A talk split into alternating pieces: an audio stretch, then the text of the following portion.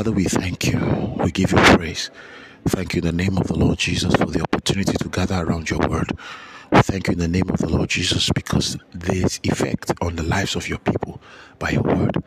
I ask in the name of Jesus that you'd speak to us this morning and cause the next few moments to be for life, for light, and for lift. In Jesus' precious name. Amen and amen and amen. Well, good morning. It's an honor to be in your space bringing you God's word. I trust that you rested well.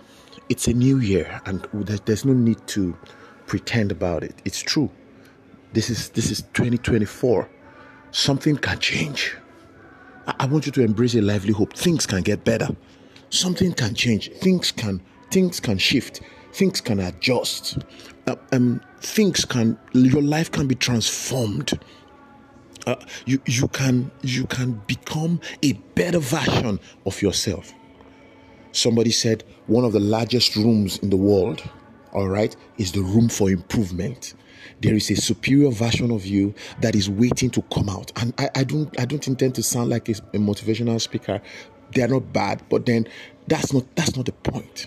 The point the point is not just to motivate you, is to present to you the truth of God's word. There is there is a there is a better version of you. The Bible says in Ephesians chapter 5, verse 14 says, Wherefore he saith, Awake thou that sleepest, and arise from the dead, and Christ shall give you light.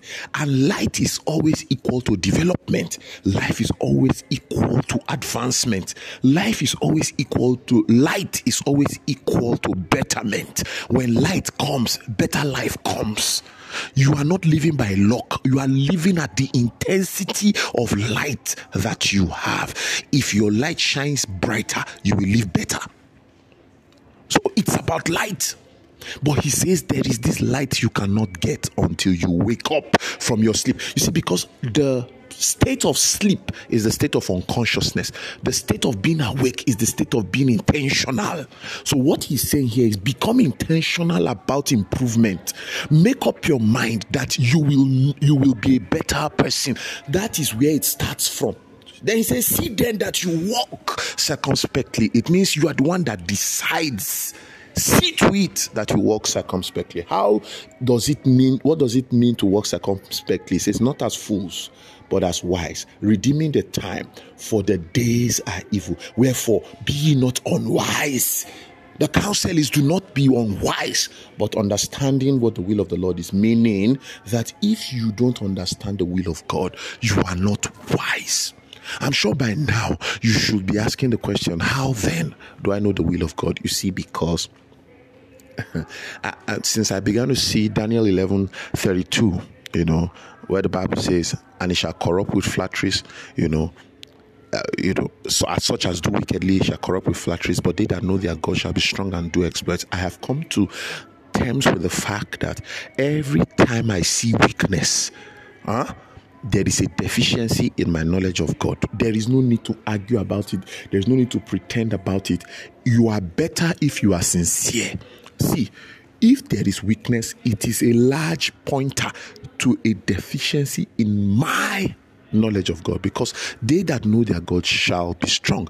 It means that I can measure my understanding of the will of God by the degree of wisdom affordable, to me or the measure of foolishness that I still walk in. Let's not deceive ourselves. So, how do I understand the will of God? It's it's it's interesting. It's interesting that life has a how. It's interesting that life, life has a how. And just thinking about this podcast since yesterday, how do I know the will of God? The first thing that keeps coming to my heart is number one, it is written. Oh, the Bible says that I come in the volume of the books. Lo, it is written concerning me. It is written concerning me to do your will. It is written. Number one, it is written concerning me that what I must do is your will. Number two, it is written, your will concerning me is written.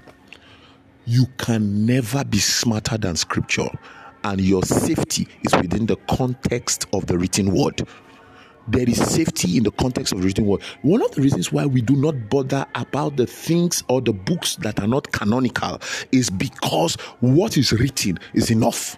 the written word is enough for you. For success, the written word is enough for you. Somebody said, But I need an inspired word. The written word will connect you to any kind of inspiration you want. Listen to me. Many times, the way God speaks to us primarily is to shine light on scripture if you stay within the confines of scripture, you will stay within the fences of God's will. Any man in the word, the written word, the logos, any man in the written word is in the will of God. I trust that bless you. Bishop I thought to bring a word of faith and hope.